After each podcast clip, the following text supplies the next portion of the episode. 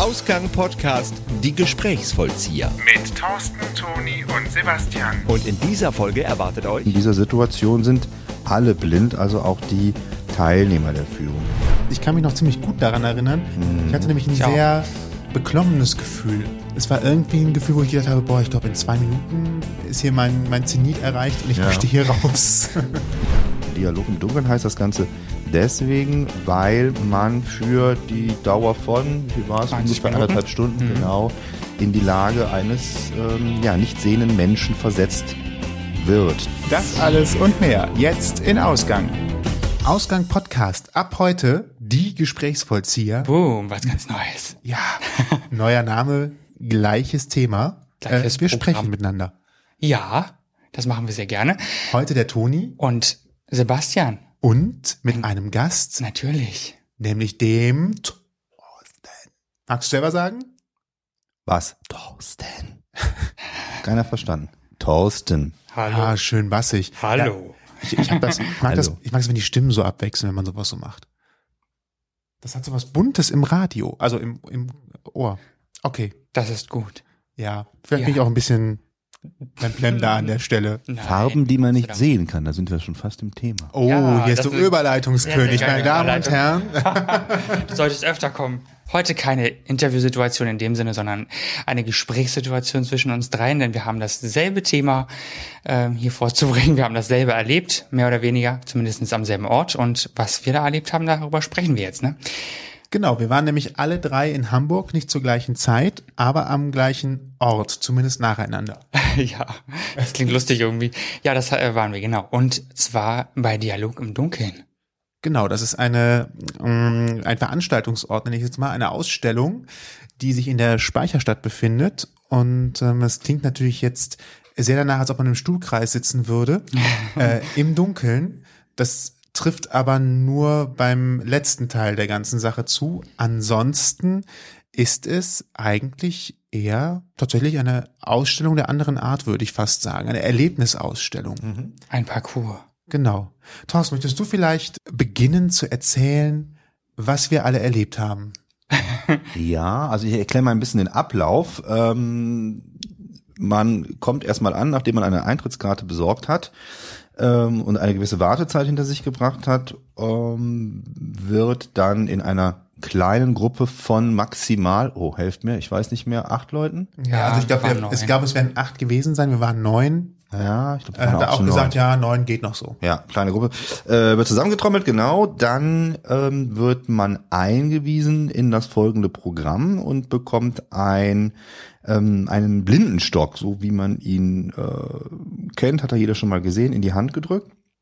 Ähm, dann geht's auch schon los. Man wird mehr oder weniger, naja, nicht ins kalte Wasser, aber in einen dunklen Raum äh, geschubst, in Anführungsstriche. Dort wird man empfangen von einem äh, Guide, der nichts sehen kann, der ist blind und das ist auch völlig in Ordnung so, denn in dieser Situation sind alle blind, also auch die Teilnehmer der Führung. Dialog im Dunkeln heißt das Ganze deswegen, weil man für die Dauer von, wie viel war es, 20 ungefähr Minuten. anderthalb Stunden, genau, in die Lage eines ähm, ja nicht sehenden Menschen versetzt wird. Das heißt, in diesen 90 Minuten betritt man unterschiedliche Räume, auch hier in Anführungsstrichen. Räume es sind nicht immer nur geschlossene Räume, also man ist immer in geschlossenen Räumen, aber in diesen Räumen werden unterschiedliche ähm, Situationen ähm, oder oder auch Gelände. Ich bringe einfach mal ein paar Beispiele. Ich glaube, dann ist es griffiger ähm, dargestellt. Das eine ist eben eine Wohnung, in der man sich zurechtfinden muss. Das andere ist, ist äh, ein, ein, eine Parksituation gibt es, eine, eine Straßenkreuzung und man erlebt es eben als Blinder, denn in diesem ähm, in allen Situationen ist es stockfinster. Das heißt, man sieht tatsächlich 90 Minuten lang die Hand vor Augen nicht. Und das ist ziemlich spannend. Kannst du dich noch daran erinnern, wie es war, als du die ersten Sekunden der Dunkelheit hattest? Ich kann mich noch ziemlich gut daran erinnern. Ich hatte nämlich ein Ich auch. sehr beklommenes Gefühl. Also ich wusste ja, worauf ich mich einlasse. Ich wusste, was passieren wird. Und wir alle wissen, wie es aussieht, wenn man nichts sieht, also es dunkel ist. Ähm, und doch, man ist da mit vielen Menschen. Ich hatte auch die ganze Zeit Angst, dass ich jemanden anrempel, umstoße. äh, und hatte auch echte Orientierungsprobleme, auch wenn er sagte, lauf auf meine Stimme zu. Es war irgendwie ein Gefühl, wo ich gedacht habe, boah, ich glaube, in zwei Minuten ist hier mein, mein Zenit erreicht und ich Ja. möchte hier raus. Ja, das stimmt, das kann ich bestätigen. Ich habe das auch tatsächlich ein bisschen unterschätzt. Ich dachte mir schon, dass das auch interessant sicherlich wird, die Erfahrung. Das war es ja auch und recht kurzweilig, das war es auch. Aber gerade in dem ersten Raum, wenn es losgeht, in diesem Park sollte das, glaube ich, sein, ich habe mich sehr unwohl und sehr unsicher gefühlt am Anfang. Ich habe die ganze Ja. Zeit am, am, am Rockzipfel meines Freundes gehangen. Ich wusste ja, mir kann hier nichts passieren und ich komme hier auch wieder lebend raus. Und es ist ja alles, alles völlig safe. Aber ich hätte nicht gedacht, dass ich mich so hilflos fühle, in der Tat. Ja. Das fand ich auch, ja. Es war sehr bedrückend und wenn man nur schwarz vor Augen hat, ähm, dann ist es nochmal irgendwie schlimmer. Und ich finde, man hat immer so eine, so ein, also ich zumindestens habe so eine Horrorfilm-Szene vor Augen gehabt, so ein bisschen eigentlich. Also Ja. natürlich konnte da nichts passieren, aber ähm, man denkt sich, oh Gott, jetzt könnte sonst was passieren. Ne? Es war sehr ungewohnt. Man ist halt diese, diese absolute Finsternis, das kennt man ja eigentlich Ja. gar nicht. Vor allen Dingen hier in der, in der Stadt. Es ist ja nie so richtig dunkel. Auch wenn ich nachts die Augen aufschlage, ein bisschen Licht ist immer da. Aber da war ja wirklich nichts, gar nichts. Ja, das, äh, Und das ja. anderthalb Stunden lang. Das war schon, war schon äh, interessant, ja. Ja, ich hatte auch äh, das Gefühl, mich an der Stimme zu orientieren, orientieren habe ich ja auch eben gesagt. Also eigentlich denkt man so, ist doch ganz einfach, man hört auch, aus welcher Richtung die Stimme kommt. Aber irgendwie habe ich doch gemerkt, es ist schon ein Unterschied, ob man sich orientieren kann anhand dessen, was man halt so sieht und dann in die Richtung schaut, woher die Stimme kommen muss Ja. und dann dieser Stimme zu folgen. Und da hatte ich am Anfang auch so ein bisschen Zeit gebraucht, mich zu orientieren. Woher kommt der Schall? Ähm, wo muss er ungefähr stehen, wo er sagt, komm hier lang? Ja. Äh, Also bei uns war es ein, äh, ein Mann, der uns da Mhm. durchgeführt hat, in einer, mit, einer, mit einer Schülergruppe. Also wir waren sieben Schüler und zwei Nichtschüler. äh, und was ich auch sehr beeindruckend fand, das weiß ich nicht, ob es bei euch auch so war, wir hatten, ähm, er hat sich an den Namen gemerkt. Ja. Der Guide hat einmal die Namen gehört, hat sich, hat ein paar Witze gemacht beim anderen Namen, wahrscheinlich um eine Eselsbrücke zu haben, äh, um die Namen zu behalten. Aber letztendlich war es tatsächlich so, dass er die ganze Zeit äh, die Leute beim Namen nennen konnte. Ja. Und ähm, das hat mich auch sehr überrascht, weil ich glaube, manchmal hat man ja das Problem, einen neuen Namen an einem Abend auf einer Party dauerhaft zu behalten. Richtig. Und er hat es halt direkt mit neuen Namen gekonnt. Ja. Und das alle eineinhalb Stunden. ne? Also ich weiß nicht, ob er im Anschluss dann noch eine Führung hatte, aber das machen die möglicherweise auch mehrmals am Tag. Also ich könnte das nicht. Aber anders kann man wahrscheinlich auch da nicht dafür sorgen, dass man alle, äh, alle, die ganze Herde zusammenhält. Ne? Denn man kann eben nicht ans andere Ende des Raumes gucken und sagen, da hinten steht noch einer, den verlieren wir jetzt. Das geht ja tatsächlich nur über die Namen. Was für uns übrigens ganz witzig war, denn unser Guide, also war eine Dame, hat auch äh, sich die Namen am Anfang erstmal nennen lassen und dann war mein Freund dran, der Michael, wer den kennt, der kommt aus dem Bergischen, also der Michael. Und dann waren wir zwei auch schon als Rheinländer geoutet. Ja, Das der macht- Michael. Ja, siehst du. Genau. Dann hieß es immer Michael, ja, anwesend. Und Torsten natürlich, ne? genau. Es wurde tatsächlich auch mit viel mit mit Humor gearbeitet. Also äh, erstens wurde viel gesprochen, was ich sehr wichtig fand, weil es einen tatsächlich doch relativ schnell dann vergessen ließ, in welche Situation man da eigentlich steckt. Also natürlich wusste man, man es ist dunkel, aber durch die äh, immer wieder Witze machen, Späße machen, äh, könnt ihr das sehen? Ach nee, sind ja alle blind hier.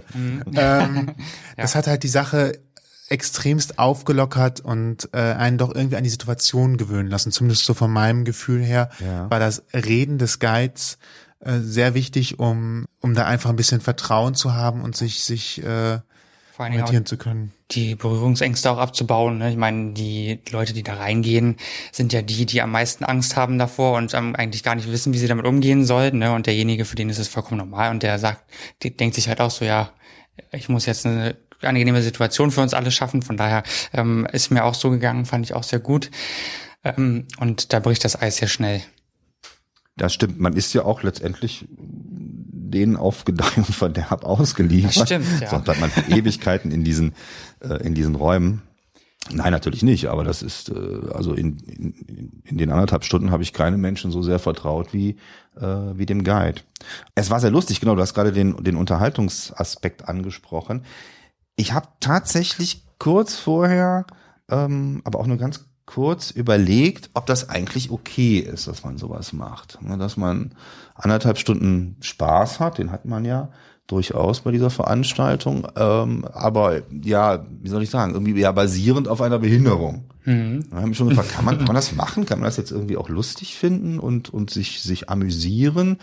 Aber ähm, ja, die Frage habe ich dann auch für mich recht schnell mit Ja beantwortet. Und erstens würden sie es ja sonst nicht anbieten. Das muss man vielleicht auch wissen. Alle, die da arbeiten, ich glaube, bis auf die Damen an der Gasse, äh, sind äh, entweder blind oder oder zumindest äh, sehr schlecht sehend. Hm, sehbehindert, ja. Sehbehindert, genau. Ähm, und das Ganze hat ja auch einen, einen sehr hohen aufklärerischen Wert. Also ich sehe, das klingt jetzt blöd, aber ich sehe Blinde seitdem auch ein bisschen anders. Ja, ich fand das auch, das war eigentlich der, der, der wichtigste Punkt an der Nummer. Es klingt alles erstmal so, äh, nach dem Motto, es ist eine Fun-Aktion und man hat eine Erlebniswelt, wie man klettern geht oder was ähnliches. Mhm. Aber man kann sich auch viel besser jetzt in eine Situation eines äh, Blinden hineinversetzen und auf der anderen Seite aber auch nachvollziehen, wie sie sich eigentlich durch die Welt orientieren.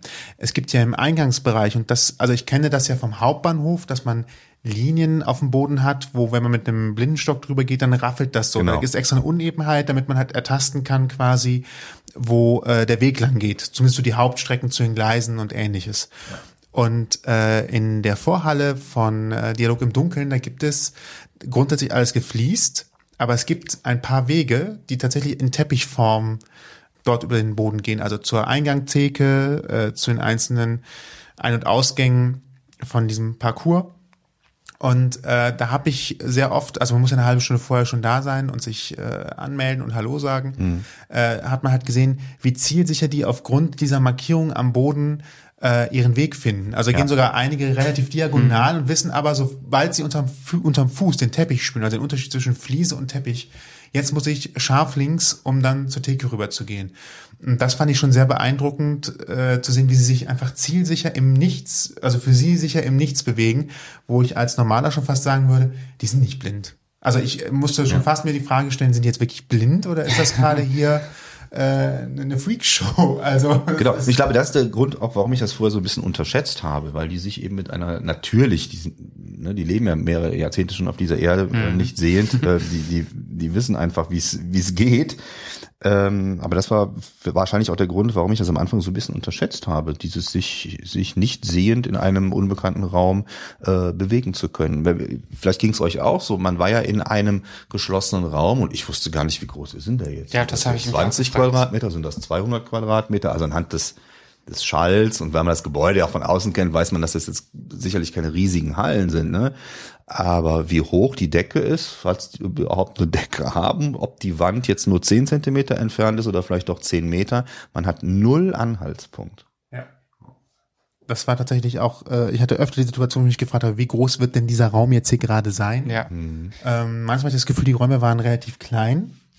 Wahrscheinlich kleiner als man dachte, ja. Ja aber ähm, so richtig ein Gefühl, weil jeder Trippelschritt, jeder drei Trippelschritte, die man gemacht hatte, waren gefühlt ähm, so wie ein Nichtschwimmer vom Beckenrand. Ja, richtig. Also wenn ich, wenn ich von der Wand weg war und keinen Orientierungspunkt mehr hatte und dann waren wir ja zum Beispiel in diesem Raum, die eine, die eine Küche darstellte. Ja. Ähm, ich wusste, also da stehen irgendwo Gegenstände im Raum rum. Irgendwo könnte ich gegen den Tisch laufen oder sowas. Natürlich hat man diesen Stock, aber man ist da ja nicht geübt drin, also tastet man sich ja doch mehr oder weniger voran und weiß, ich bin jetzt weit weg von der Wand. Das ist wirklich dieses wie ich habe gefühlt wie ein Nichtschwimmer weg vom Beckenrand und jetzt muss es einfach klappen, weil ansonsten äh, bin ich unten. Ja. gluck, gluck. Genau, also eine Strategie, sich äh, doch immer in Richtung Ausgang bewegen zu können, war ja einfach immer rechts an der Wand entlang ja. hangeln. Also die rechte Hand an die Wand und dann immer geradeaus. Dann muss ja irgendwann automatisch mal eine Tür kommen. Ähm, das hat mir auch wieder so ein bisschen Sicherheit gegeben, mich einfach irgendwo festhalten zu können. Der Stock, ich habe den fast gar nicht benutzt, weil ich damit doch immer nur irgendwelchen Leuten mhm. äh, in, die, in die Füße oder auf die Füße geschlagen habe. Man war ja doch recht, recht eng beieinander ja. die ganze Zeit so über. ein bisschen so eine Rudelsicherheit, ne? Ja, genau. Wie genau. bei Pinguinen habe ich. Also ich äh, fühlte mich auch immer wohl, wenn ich irgendeine Stimme und wenn es eine Fremde war neben mir, ähm, neben mir hatte. Diese, diese absolute Schwärze, das war schon nicht ohne erstmal bedrückend auf jeden Fall. Eine Angst, die ich auch tatsächlich beim Raumwechsel hatte, ist hoffentlich äh, vergisst man mich jetzt nicht, wenn ich hier gerade ganz hinten war. Ich glaube, in der Parksituation war ich, glaube ich, der Letzte. Und da hatte ich auch immer Angst. Also erstens, du hast dich nicht dran gewöhnt. Zweitens, du bist, glaube ich, gerade der Letzte. In der, also man weiß es ja nicht, aber wenn man hinten keinen mehr so um sich rumspürt und merkt, die anderen sind alle vorne. Hat man so Angst, dass man irgendwie, die Gruppe hängt einen ab und dann geht die Tür zu und du bist allein in dem großen dunklen Raum. Genau, genau. Das Ich ist war, natürlich nicht passiert, aber äh, die Guides rufen die ganze Zeit auch die Namen auf und wiederholen das nochmal und die fragen auch, Sebastian, wo bist du? Sebastian, uh. man wird tatsächlich die ganze Zeit geortet. Also ich war in dem ersten Raum in dem Park auch der Letzte, das weiß ich.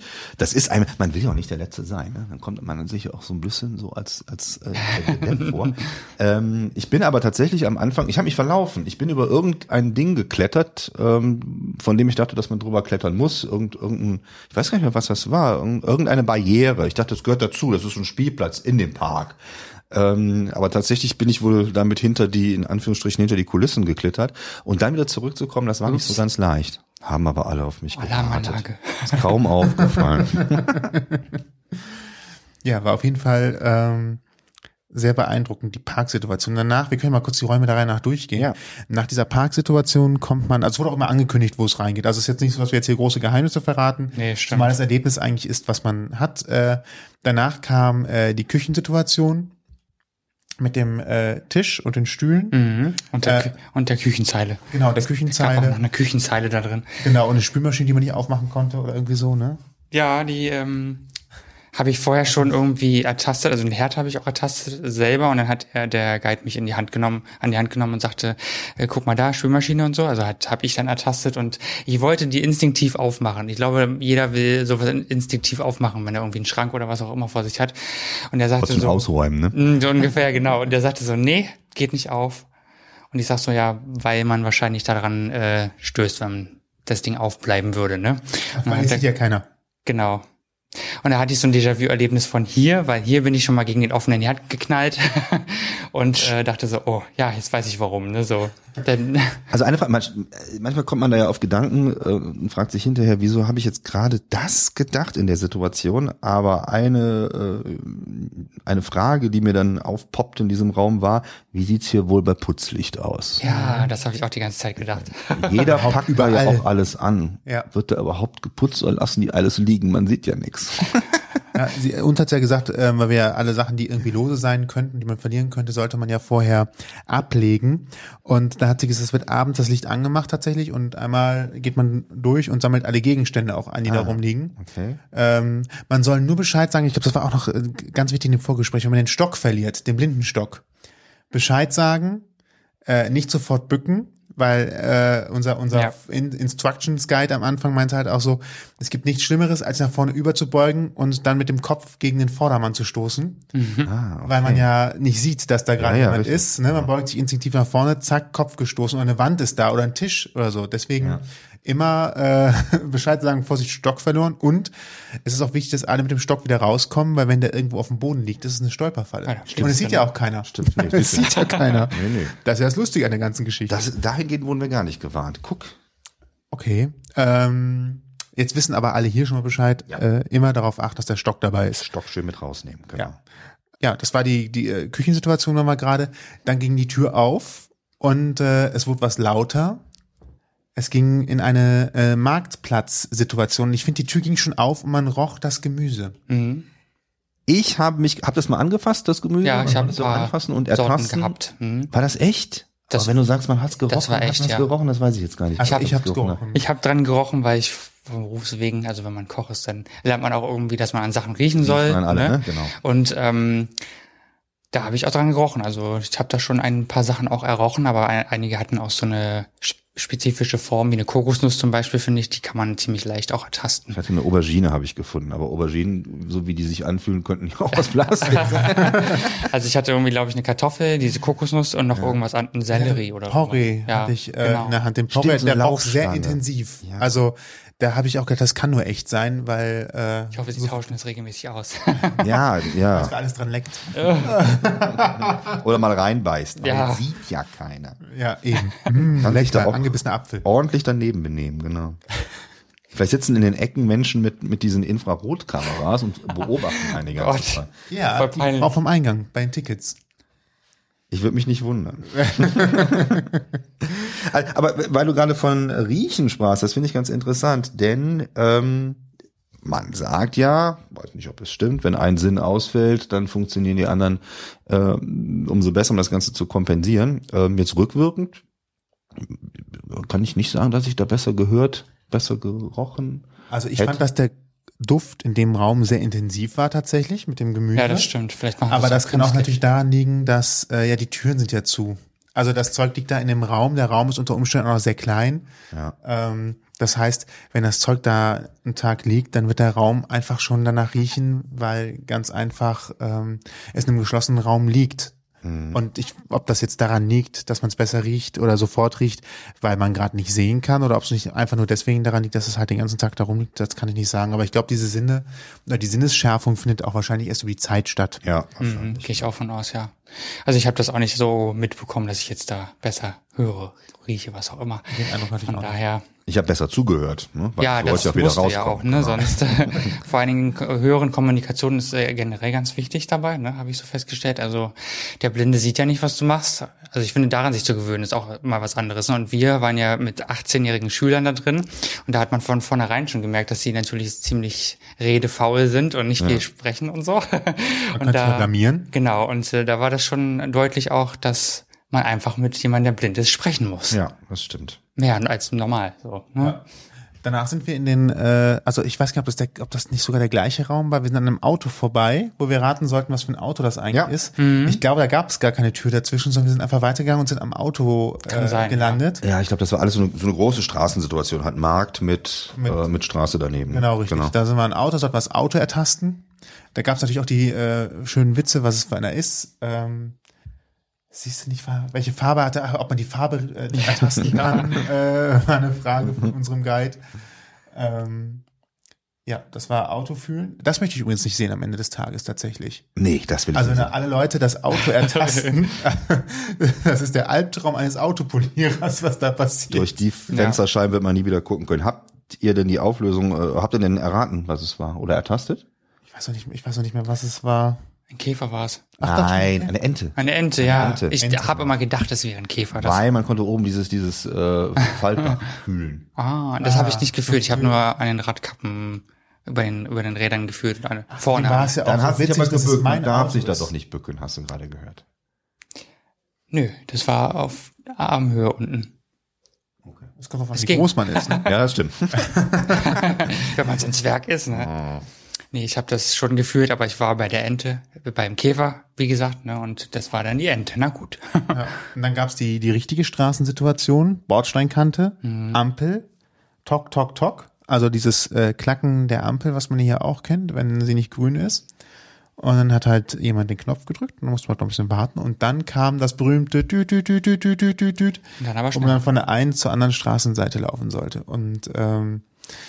das war tatsächlich tricky, die Orientierung zu behalten. Ja, Ähm, da bin ich übers Auto geflogen, weil In Tat. Also wenn ich hier in der Ampel stehe und es tickert, das hört man ja auch, dann weiß man, okay, jetzt muss ich einfach mal loslaufen geradeaus, dann komme ich auf die andere Seite. Aber Ja. im, in der absoluten Dunkelheit weiß man nicht, wo geradeaus. ne, genau.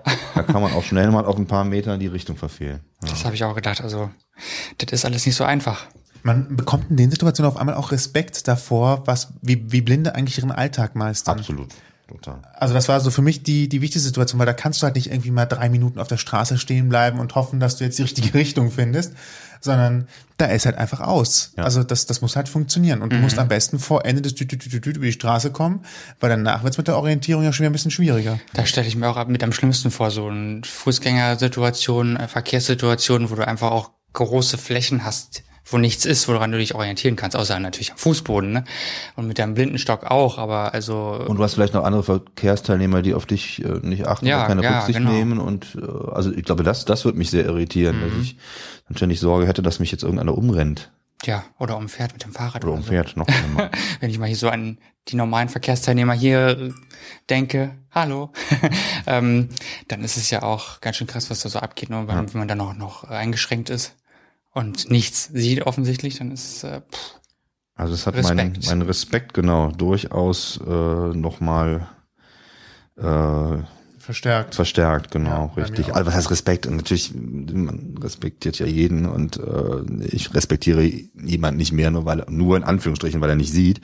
Aber die, ähm, die, ähm, das, das Meistern des, des, des Alltages, ähm, man kann es sich einfach nicht vorstellen, wenn man nicht blind ist. Auch diese 90 Minuten versetzen einen ja nicht wirklich in, in das Leben eines Blinden, aber es gibt einem schon einen, einen gewissen Einblick. Ja. Ha, ha, ha. Mhm. Darf man das sagen, Einblick? Darf man, ja. Darf man. ähm, also man viele bekommt schon eine Idee sehen. davon. Ja, genau, richtig, genau.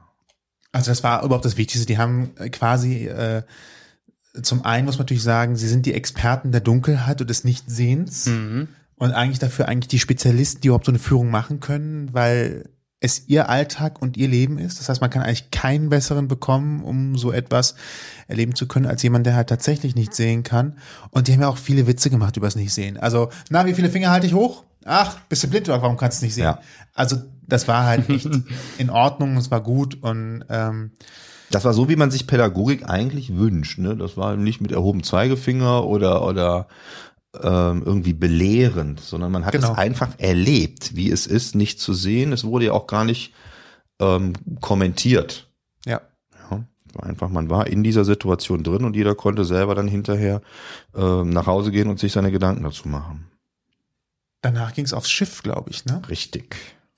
Wo er auch mit Wasser nass gespritzt hat, uns. ja, so ein bisschen. Ne? Für den Effekt wahrscheinlich. War das was? Ich habe mich tatsächlich Also ich weiß gefragt, war dieses dieses äh, Schiff, auf dem man da saß, falls es überhaupt ein Schiff war und nicht einfach nur eine wackelnde Bank, äh, war das wirklich äh, lag dieses Ding auf auf Wasser oder nicht? Oder hing das an Ich irgendwelchen? glaube nicht. Ich behaupte Ich- nein. Ich kann's ich kann's nicht sagen. Also es ist sicherlich nicht gefahren. Ne? Man ist ja man hat Man eine ja kleine blind. Bootstour gemacht. Richtig, Genau. eine- man eine hat auch Hafenrundfahrt. Gegenwind, eine Hafenrundfahrt war es, Ja. genau. Aber nochmal, da man das Gebäude erkennt, weiß man, dass man da keine Hafenrundfahrt drin machen kann. Ähm, das war schon eine tolle Illusion, Auf jeden Fall. die da erzeugt haben. Aber ich weiß trotzdem noch nicht, ob auch, wenn das Ding sich nicht wirklich wegbewegte, ob unten drunter Wasser war. Es schaukelte schon ordentlich. Ja, aber ich glaube, das ist, äh, das ist eine Mechanik gewesen. Ja. Auch das mit dem Wasser nass spritzen. Und das ist ja eigentlich der Trick. Das heißt, also dadurch, dass man, wurde die auch mit dem Wasser nass gespritzt? Nee, wurden wir nicht. Okay. Also bei uns, man darf aber auch nicht vergessen, es war eine Schülergruppe dabei, da versucht man natürlich die Illusion noch ein bisschen mehr zu machen, weil natürlich alle sagen, ist sowieso alles fake hier. Und dann geht man hin und sagt halt, hier, ich spritze euch mal nass, zack, hier, ist echtes Wasser. Ähm, damit verstärkt man natürlich die Illusion, dass man tatsächlich hier gerade irgendwas auf dem Wasser macht. Ja. Und ähm, ansonsten glaube ich, die ganzen Bewegungen, auch mit der Ampel, also ich nehme an, die haben irgendwo Schalter, wo die eigentlich alles steuern. Also sowohl das Rübergehen auf der Ampel, glaube ich, das hat er gesteuert, wann die Ja. Ampel grün ist, damit die Gruppe auch wirklich beisammen steht, als auch ähm, die, die, diese Bootsgeschichte und so weiter, drückt er einen Knopf und dann passieren halt die verschiedenen Effekte und dann ist, äh, dann ist gut. Aber äh, die Illusion war perfekt. Ja, ich ich dachte wirklich, ist jetzt jetzt äh, äh, 200 Meter weiter ist ja ist ja tatsächlich der der Hamburger Hafen, wo man auch diese Barkassenrundfahrten machen kann. Das fühlte sich sehr Ja, ne? sehr echt an. Also die haben da scheinbar auch irgendeine Windmaschine rumstehen. Ich fand es auch angenehm, bisschen Möwengekreische aus Oh, den war Lautsprechern, schön. ne? War schön, genau. Und da das Beeindruckendste übrigens fand ich, äh, er wusste genau bei uns, wo er wen hingesetzt hat. Mhm. Ja, das stimmt. Also er konnte direkt sagen, wer neben wem Ja. sitzt und wo er wen wieder abholen muss und hat auch genaue Anweisungen gegeben, wann er wen wo haben möchte. Und nochmal äh, fantastische Gedächtnisleistung, das lernt man wahrscheinlich und so, alles gut, aber das hat mich schon schwer beeindruckt, dass er eigentlich besser wusste, wer neben mir sitzt, als ich selber. Also selber, ne? Ja, genau, richtig. Das war, da war ich echt so, das sind die Momente, wo er mich echt baff gemacht hat. Ja. Mir ist uns eingefallen, wo wir danach hin sind. Denn äh, wir haben äh, eben nochmal darüber gesprochen, welche Räume wir alle hatten. Wir haben einen Raum eben vergessen und in den sind wir nach der Bootstour gegangen. Und zwar der Raum mit der Karte. Mit den Karten und Sahnen und Zäunen. ja. Der, Navi der Kartenzimmer, Navigationsraum, was auch immer das, Ja, das äh, war, ich weiß es gar nicht mehr.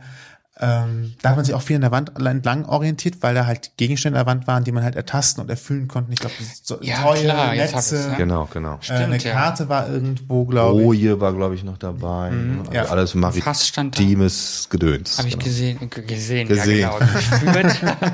Gemogelt. Schon wieder. Bin ich tatsächlich, ja. Ach so, okay. Jegliches Licht war nicht erlaubt. Ich musste sogar vorher meine, meine Brille im Spind lassen. Ich habe mich auch gefragt, warum? Ich sehe ja eh nichts, dann kann ich die Brille auflassen. Aber klar, hätte ich sie verloren, wäre es blöd gewesen. Ja, das ist wahrscheinlich wirklich kaputt Genau. gewesen, weil da Ja. laufen ja alle blind durch die Gegend. Ich hatte den Hut auf, hat sie auch gesagt, pack den lieber weg. Ja. Dachte ich auch so, okay. Also, ob es jetzt nötig ist oder nicht, aber wenn die sagen, dass es besser ist, dann ist es besser. Ne? Auf jeden Fall. Und wie gesagt, die Brille hätte Man, drin jetzt auch nicht eben, man braucht es ja nicht. Man ist ja nicht hübscher oder nicht weniger hübsch, äh, wenn man jetzt jetzt aufhat. Ne? Ja. Sieht man ja nicht. Ich bin immer hübsch. Egal wie dunkel es ist. Danach gab es den Therapieraum, nenne ich es mal. Das klingt jetzt gar nicht so groß. Äh, eigentlich war es nur ein schöner, kuscheliger Raum, wo man sich auf den Boden äh, gesetzt hat oder auch gelegt hat. Und dann gab es ähm, spezielle Therapiemusik, äh, Erlebnismusik für äh, Leute, die nicht nicht äh, sehen können. Also um so ein bisschen mehr Erlebnis zu liefern, glaube ich, oder um, um sich ein bisschen mehr darauf einzulassen, die Ohren zu benutzen oder irgend so. Ich weiß nicht mehr genau, was der Hintergrund war, weiß aber, dass das sehr entspannte Melodien und Geräusche waren. Ja. Ich denke mal, man sollte das einfach nochmal für sich mehr wahrnehmen und versuchen, das auf sich wirken zu lassen. ne? Der, der hat ja auch gesagt, also bei uns zumindest hat er gesagt, ähm, man soll ja auch möglichst die Augen zumachen dabei, wirklich, und nicht offen lassen, um das eben besser zu spüren. Und also ich zumindest habe gemerkt, dass es dann auch sehr basslastig die Musik war, also dass man da auch nochmal so ein ähm, Gefühl hat. ja, man konnte die halt auch über den Boden tatsächlich Ja, fühlen. genau, also- ne? Das sollte, sollte man ja auch, genau. Ja. Den Bodenkontakt da haben, ja. Richtig, also- also ich fand das auch sehr angenehm, sehr entspannt. Für mich war das toll, um, ich weiß gar nicht, zu dem Zeitpunkt dauerte die Führung, glaube ich, schon eine gute Stunde ungefähr,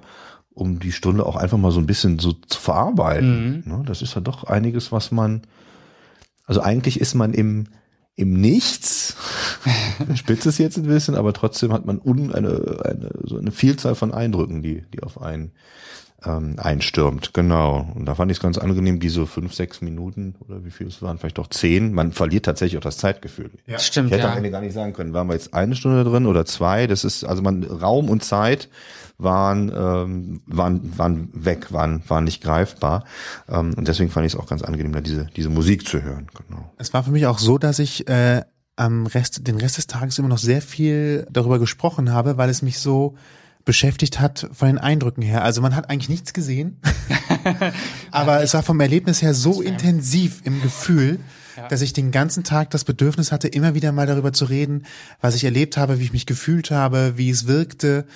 Das ist etwas, was man selbst bei aller Beschreibung nicht deutlich machen kann, ähm, was man da eigentlich mit allen Sinnen erlebt und ähm, wie man es wahrnimmt. Und dann kommt ja auch eigentlich die luxuriöse Situation, nämlich die Situation, dass wir in den Barbereich kamen nach der Musik. Genau, das war auch ganz toll, aber ich würde gerne ganz kurz was aufgreifen, was du gerade gesagt hast, dieses man kann man kann es niemandem beschreiben, das ist tatsächlich so. Also natürlich kann man jemandem sagen, du, du gehst anderthalb Stunden lang, so wie wir das äh, den euch. Zuhörern das erklären, genau, äh, durch unterschiedliche Räume und du fühlst äh, viel und du siehst nichts und du hörst dafür umso mehr und so weiter, aber man man kann es nicht nicht nachvollziehen, wenn man es nicht gemacht hat. Also äh, Nee. Wir sprechen eine ausdrückliche Empfehlung aus, das mal selber Das, das, auszuprobieren. das steht ja auch ganz, ganz wichtig nochmal am, am Ende. Also das ist äh, jeden Cent wert, äh, das zu machen tatsächlich. Und ähm, um auf die auf die Barsituation kurz als letzten Raum einzugehen. Ähm, man geht also in eine, einen, einen großen, in Anführungsstrichen großen Barraum. Ich glaube, wir sind 15 Meter an der Wand lang gegangen. Das war zumindest das, was uns gesagt wurde. Und es fühlte sich auch ewig an, bevor dann die, der Tresen tatsächlich kam, Ja. an dem man auch sehr lange durchgehen konnte, bis man am Ende war. Und dann hatte man halt die Auswahl aus verschiedensten Snacks. Also wer einfach nur mal ausprobieren möchte, wie es ist, im Dunkeln ein Mauarm zu essen, konnte sich halt für 10 Cent auch ein Mauarm holen. Ja. Und ich bin halt hingegangen und habe gesagt, naja, ich mache jetzt hier mal das ganz große Experiment. Ich hätte gern Cappuccino. und, äh, das Mutig. Schiff- ja, aber sie hat die Maschine angemacht und dann roch man tatsächlich, und das fand ich das faszinierende, man roch direkt den, wie die Maschine den Cappuccino macht. Also vorher kein Kaffeeduft, sie macht den Cappuccino. Es kommt dieser Kaffeeduft. Ähm, und dann hat sie gesagt, ja, und dann bitte noch zwei Löffel Zucker, das hat sie auch noch reingemacht. Und dann hat sie noch gefragt, ob ich einen Löffel haben möchte oder mit der Zunge umdrehe, um, umrühre. und dann hatte ich meinen Cappuccino und ähm, das war echt auch sehr äh, intensiv und ähm, ich kann eigentlich auch nur jedem empfehlen, wenn man dann schon dabei ist, äh, ruhig irgendwie 2,50 Euro für einen Cappuccino mitnehmen, Ja. äh, weil oder für eine Cola oder sowas, das Erlebnis äh, ist tatsächlich sehr intensiv oder auch die 10 Cent für ein Mauam, das Ding mal auszupacken im Dunkeln. Also nicht hinzugucken, Bonbon auszupacken, das macht man ja schon eigentlich schon öfter, aber Ja. es dann wirklich müssen, ist, glaube ich, nochmal ein ganz anderes Erlebnis, als wenn ich jederzeit hingucken könnte, um dann doch zu gucken, wo ist denn jetzt eigentlich die Nut, wo ich es auseinanderziehen muss oder so. Ja, ist richtig. Also ich habe es mir leicht gemacht, ich habe ein Bier getrunken, das wurde mir auch ent, entkorkt. Ja, Äh, das, also, das war jetzt gar nicht so schwierig. Was ich, ähm, äh, das Ganze kostet ja was, das Getränk, das heißt, man muss Geld mit reinnehmen. Mhm. So, jetzt kann man aber nicht sein Portemonnaie rausholen und dann gucken, was man nur drin hat. Ne? Das heißt, ich habe also schon vorher, äh, ich glaube, fünf Euro in die linke Tasche gesteckt und äh, zehn Euro in die rechte Tasche, damit ich auch wusste, was ich denen gebe. Ähm, was natürlich auch totaler Quatsch ist, weil egal, was ich denen gegeben hätte, die hätten mir auf jeden Fall das richtige Wechselgeld zurückgegeben. Weil die mit ihren Händen dreimal besser sehen als ich, Ja. als ich mit meinen äh, Augen. Ja. Das echt, äh, ich finde es immer, wenn man jetzt nochmal drüber redet, finde ich es echt faszinierend, was man so feststellt, was für uns selbstverständlich ist, aber für, für die nicht se sehr Sehenden halt nicht, ne, so was ihnen ständig begegnet irgendwie, was uns auch begegnet, aber was wir als völlig normal empfinden, finde ich. Also gerade das mit dem Geld zum Beispiel und so. Gut, Ja. Münzen kann man auch auseinanderhalten, die können wir auch vielleicht äh, blind auseinanderhalten, ne, aber dann mit, bei Papier wird es schon schwieriger. Ja, und sie sagte auch, also nochmal, wir hatten eine Frau als, als Guide, ähm, schwierig ist es mit amerikanischen Dollars, Oh, okay. denn die sind alle gleich groß und fühlen sich alle Ja, gleich das ist an. natürlich blöd, ne? haben die, haben die so eine Blindenmarkierung auf den Dollarschein? Weiß ich jetzt gar nicht. Ich Ich glaube, ich bin mir nicht sicher. Also ich, ich habe einen in meiner Tasche, aber ich lasse ihn jetzt stecken. Ähm, aber zumindest auf, äh, anhand der Größe kann man, kann man das nicht, nicht erteilen. Aber es stimmt, irgendeine Möglichkeit muss da ja auch geben. Gibt ja, auch in den USA Blinde. Die bezahlen einfach mit Karte. Stimmt, die haben das Problem gar nicht, genau. Problem gelöst. Ja. Ähm, unser Guide hat dann am Ende noch Fragen beantwortet. Mhm. Und was ich da sehr interessant fand, ähm, war, dass er den ersten Tag, wo er das Ding kennengelernt hat, äh, hatte er Angst in dem Ding. Und ähm, da hat er gesagt, jetzt werden sie sich alle fragen, oder jetzt werdet ihr euch alle fragen, warum ich Angst hatte, weil ich nichts gesehen habe. Und dann äh, noch mehr Fragezeichen er gesagt, das Problem ist ja, dass ähm, blind sein, wie ihr es hier erlebt, ist ja eigentlich nur, weil es am einfachsten ist, Blindheit durch äh, Dunkelheit herzustellen. Also das heißt, es ist besonders einfach, äh, wenn ich sagen will, wie ist das Erlebnis, blind zu sein, dann mache ich einfach das Licht aus und dann weiß halt jeder, was bedeutet, nicht zu sehen. Er selber hat aber zum Beispiel äh, noch auf einem Auge so zwei und auf dem anderen fünf Prozent Sehkraft gehabt und sieht aber nicht schwarz, sondern weiß. Das heißt, seine Blindheit ist keine, keine Dunkelheit, sondern seine Blindheit, äh, die er mit 14, 15 bekommen hat, ist halt eine, eine, dass sich alles weiß trübt. Ein weißer Schleier. Ne, Ein weißer. Schleier, wo man nichts durchsehen kann. Nee, ist klar. Und das heißt, als er das erste Mal in diesen Raum reingeht, war halt auch für ihn komplette Dunkelheit. Und Dunkelheit fühlt sich halt nochmal ganz anders an, als wenn du die ganze Zeit alles hell siehst. Ja. Und äh, seine, seine Kollegin, die ihn da eingeführt hat, die ist halt von, von Kindheit an blind. Also die kennt im Zweifelsfall noch nicht mal den Unterschied zwischen hell und dunkel, weil sie kennt es nur so, wie es ist. Ja. Und für sie gibt es wohl keinen Unterschied, wenn sie da reingeht. Das heißt also, von der Erzählung her würde ich sagen, sie ist halt wirklich blind im Sinne von schwarz Ja. Ja. und sieht nichts. Sie kennt es gar nicht anders. Er kennt es anders und kann halt immerhin noch sehen, ich bin gerade im Hellen oder ich bin im Dunklen. Und entsprechend war es für ihn dann auch wohl sehr äh, beängstigend dann das erste Mal da drin. Das ist ja auch interessant zu hören, weil so käme man ja erstmal nicht drauf. Ja, das stimmt.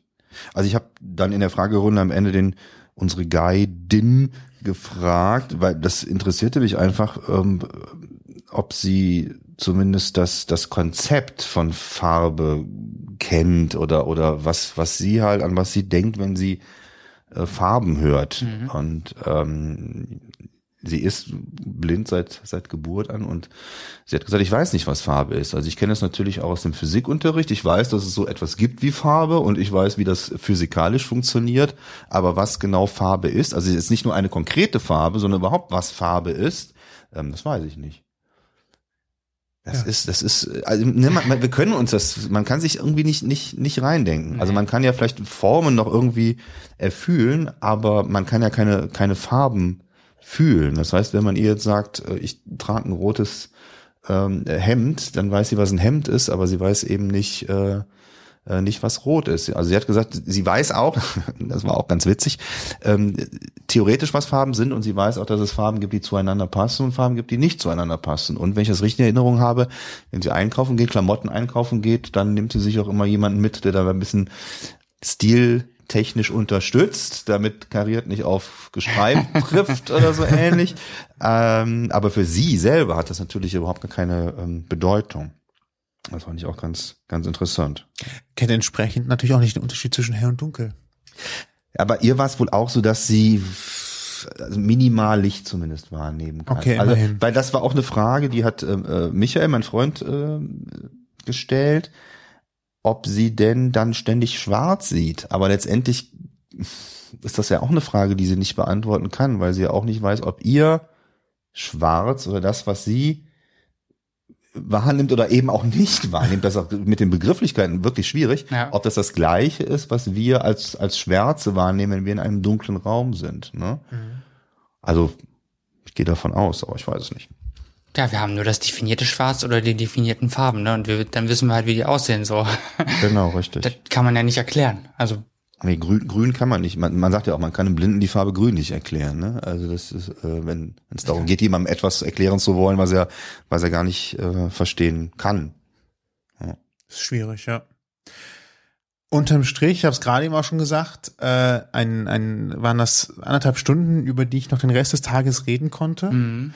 Ähm, ich kann es eigentlich nur jedem empfehlen, wenn er in Hamburg ist und ein bisschen Zeit hat, da reinzugehen, das mal auszuprobieren. Also Ich ich, äh, fand es sehr beeindruckend. Ähm, es hat mich unterhalten, es hat mich verständnisvoller gemacht. Es hat mir aber auch gezeigt, dass die Menschen, die halt nicht sehen können, da durchaus mit sehr viel Humor mit umgehen können. Ähm, und das ist natürlich gerade für jemanden, der das jetzt künstlich erlebt und sich auch ein bisschen hilflos fühlt, immerhin auch so ein kleiner Punkt. ähm, ich glaube, ich bin auch, habe am Ende des Tages auch gesagt, also falls ich mal aus irgendwelchen Gründen erblinde, ist, ähm, ich glaube, Stefan hieß ja unser Guide. Jens. Jens. Ja, fast, fast ganz Ich habe nah. so ich hab's mir direkt aufgeschrieben, als ich Ähm, Notizen gemacht habe. Deswegen weiß ich es nur. habe ich gesagt, dann äh, hätte ich, fände ich, wenn ich es toll, wenn äh, jemand wie Jens mir beibringen könnte, damit umzugehen. Mit Ja. dieser Leichtigkeit, ähm, dem Mutmachenden, dem Witz, dem Humor. Also ich wünsche es mir nicht, dass ich blind werde oder sowas, aber wenn das dann doch mal passieren sollte, dann wünsche ich mir tatsächlich jemanden wie ihn, der einen so auffängt und zeigt, dass das Leben so auch noch sehr viel bietet. Er geht auch noch zum Sport, er macht Fitnessstudio und so weiter. Also das ist ein fast normales Leben. Absolut. Das ist, ähm, ich glaube, vorher haben mir Blinde, ich weiß gar nicht genau, ich glaube, die haben mir vorher vielleicht ein bisschen mehr Leid getan, weil man immer denkt, Gott, denen fehlt ja irgendwas Wichtiges. Aber die kennen es ja nicht anders. Also es sei denn, man wird vielleicht blind aufgrund einer Erkrankung, während man vorher mal gesehen hat. Aber es ist natürlich völliger Quatsch. Denen fehlt ja überhaupt nichts. Ein Freund von mir, der ist auch seit Geburt fast blind. Also er, er, er kann sehen, aber, aber eben nicht viel. Und der hat mir irgendwann mal gesagt, wenn ich die Wahl hätte, ich würde es gar nicht anders wollen. Ich kenne das so, das ist mein Leben. Wenn ich jetzt ganz normal sehen würde, ähm, dann müsste ich mich völlig neu orientieren. Da war ich auch erstmal baff, weil ich mhm. gedacht, wieso? Wenn man von heute Morgen sehen kann, ist so ein super Geschenk. Nee, wäre es für ihn eben nicht. Ne? Das ist, wir nehmen das so als selbstverständlich hin, dass man das irgendwie braucht ähm, oder dass es sehr angenehm ist, äh, man damit ein, ein besseres Leben führen kann. Aber da wurden wir ja in Hamburg eines, äh, eines Besseren belehrt. Also ich hatte nicht den Eindruck, dass die weniger glücklich sind, die nicht sehen, die dort arbeiten, als, als wir. Nö. Also es machte einem eher, eher Mut, äh, einfach mit solchen Sachen lernen umzugehen. Und äh, das sollte vielleicht, kann man fast, jetzt wird's, wird's, wird's so esoterisch schon fast, aber kann vielleicht so sehen, egal welche Hindernisse das Leben einen in den Weg stellt, es gibt immer eine Möglichkeit, damit umzugehen und äh, das Beste daraus zu machen. Und das ist wieder einmal für mich ein Erlebnis gewesen, zu sehen, ja, die Welt geht davon nicht unter. Das ist einfach nur eine Herausforderung, die bewältigt werden will. Und das geht anscheinend ganz gut. Also es ist machbar. Ja, ich denke auch. genau. Ne? Und es kostet auch nicht viel. was war das? 20 Euro oder so pro Person. Also das ist äh, Klingt bestimmt vielleicht für einige viel, aber ich finde, das ist äh, absolut in Ordnung. Und äh, das Schöne ist ja, dass da die Leute, die dort eben arbeiten, eben einen Job haben und der dann auch bezahlt wird. Ne? Und Das ähm, Genau. ist ja ist das Tolle daran, an dieser Einrichtung, finde ich auch. Dass es eben den Lehrcharakter hat für die Leute, die da hingehen, aber eben auch den, den Belohnungscharakter für die Leute, die da arbeiten. Richtig, absolut richtig. Und wer, nee, mach du. Nein, mach gut. Das ist jetzt so ein Ding, das hinterher rausgeschnitten wird. Ne? Nö. Was soll ich denn sagen? Jetzt sollen wir neu sortieren. Genau, gleich nebenan, also wer dann noch nicht genug hat, es gibt gleich nebenan im selben Gebäude dann noch den Dialog im Stillen, äh, gleiches Spiel, anderes Organ. Ne? Da werden dann, äh, also wir haben es ja nicht gemacht, ihr nicht, ich Nee, auch nicht, aber das wäre was für den nächsten Hamburg-Besuch. Ähm, da hört man dann eben nichts. Ähm, kann ich mir auch nicht so richtig vorstellen. Das, da bin ich auch mal gespannt, wie das äh, so geht. Machen wir daraus dann eine neue Podcast-Folge, Ja, falls genau. ihr mich nochmal einladet. gut. Aber natürlich. Das tun wir ja. Es sind ja nicht alle Frikadellen weg, die tun wir jetzt ins Gefrierfach und dann äh, geht's das nächste Mal weiter. Dann komme ich nicht mehr. Was ich noch, was ich noch kurz zum Preis sagen wollte, ähm, im Kino zahlt man 10 Euro für eine Eintrittskarte und liegt halt passiv im Stuhl und schaut sich einen Ja, Film an. eben, ne? Und das ist ja jetzt schon eher Erlebnis. Also ich zahle, wenn ich, wenn ich für eineinhalb Stunden auf äh, eine Achterbahn gehen wollen würde, dann hätte ich deutlich mehr Geld ausgegeben. Das ist ja auch was Interaktives, wo man äh, ein bisschen mehr Erlebnis hat. Und äh, abgesehen davon, dass ich nach anderthalb Stunden wahrscheinlich auf eine andere Art und Weise groggy wäre, Achterbahn fahren, ähm, habe ich vom Dialog im Dunkeln, glaube ich, äh, mehr gehabt dann so vom Preis-Leistungs-Verhältnis her. Das Schlimme ist, wenn man ins Kino geht und der Film ist schlecht, den muss man dann ja auch noch die ganze Zeit sehen. Richtig, und das kann man ja auch direkt dazu sagen. stimmt, ja. Wer Angst hat, dass er dann doch auf einmal klaustrophobisch wird oder ähnliches, ähm, Gibt Notausgänge. Richtig, genau. Es gibt in jedem Raum wohl einen Notausgang und auch zwei Lichtschalter, die der Guide kennt. Das heißt, wenn mal was sein sollte, jemand umkippt oder sonst was und äh, es gibt Notwendigkeiten, Licht einzuschalten oder jemanden über einen Fluchtweg direkt rauszulotsen, dann ist das auch kein Problem. Hat auch gesagt, wenn sich jemand so unwohl fühlt, dass es nicht aushält, Bescheid sagen. Es gibt überall eine Tür, dann gehen wir schnell raus und dann ist alles gut. Da passiert einem nix. Nein, also kann man direkt alle Ängste nehmen. Wer sich im Dunkeln unwohl fühlt, äh, es gibt hier keinen Grund, Angst zu haben.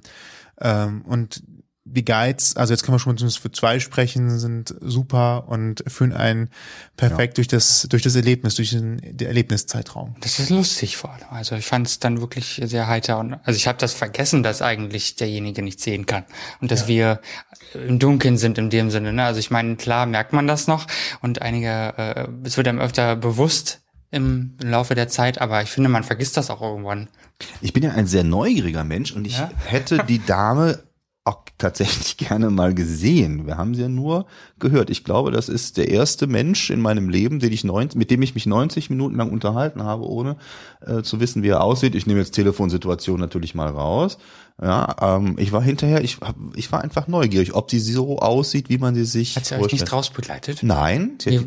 habt ihr euren gesehen? Ja, Ach so, nee, wir haben rausbegleitet, so nicht. Sie ja. hat Tschüss gesagt und ist im, im Dunkeln geblieben, während wir ins Licht getreten Ja. sind. Ich dachte, das ist Teil des Konzepts, aber wenn ihr den gesehen habt, Nö, dann scheint das ja nicht so zu sein. mit uns rausgegangen. Man geht ja erst in so einen gedämmten Vorraum, dass man nicht genau. ins blind äh, blind wird dann vom Licht. Genau. Ähm, und der hat äh, sich dann auch noch mal kurz mit uns unterhalten und gezeigt, wie er sieht. Ne? Auch, der hat ja demonstriert, wie er sieht. Mhm. Und da hat dann nochmal gesagt, also wenn er jemanden äh, angucken möchte quasi, dann muss er weggucken, sonst sieht er denjenigen nicht. Also einfach, weil das Sichtfeld so extrem eingeschränkt ist. Ne? Ja.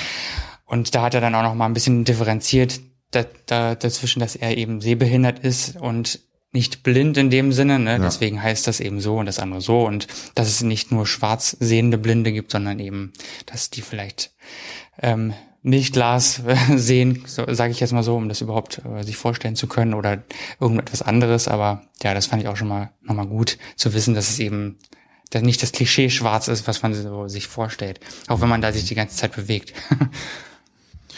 Ja, war toll. Ja. Ich fand's auch super. Alle Sehr. Infos, Ja. äh, wie man Dialog im Dunkeln machen kann, ähm, gibt es äh, auf unserer Homepage. Genau, www.ausgangpodcast.de. Dort gibt es auch weitere Folgen und natürlich könnt ihr euch auch die alten Folgen nochmal anhören Richtig. und äh, einen Kommentar hinterlassen, denn wir Genau. freuen uns immer über Feedback. Feedback mögt super. Ihr solche, mögt ihr solche Infos, solche Geschichten? Habt ihr etwas, wo wir auch mal hingehen sollten, das besuchen sollten, vorstellen sollten? Möchtet ihr was vorstellen? Möchtet ihr eingeladen werden? Möchtet ihr euch online dazuschalten und mitreden?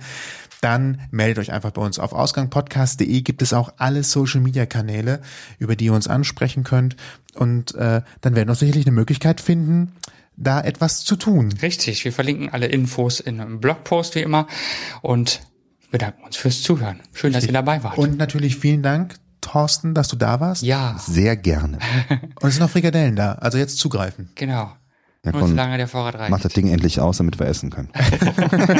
Also, Tschüss. Bis dann, tschüss. Ciao. Hört euch unsere Folgen ganz einfach an in eurer Lieblingspodcast-App oder bei radio.de, TuneIn.com, iTunes oder natürlich auf ausgangpodcast.de.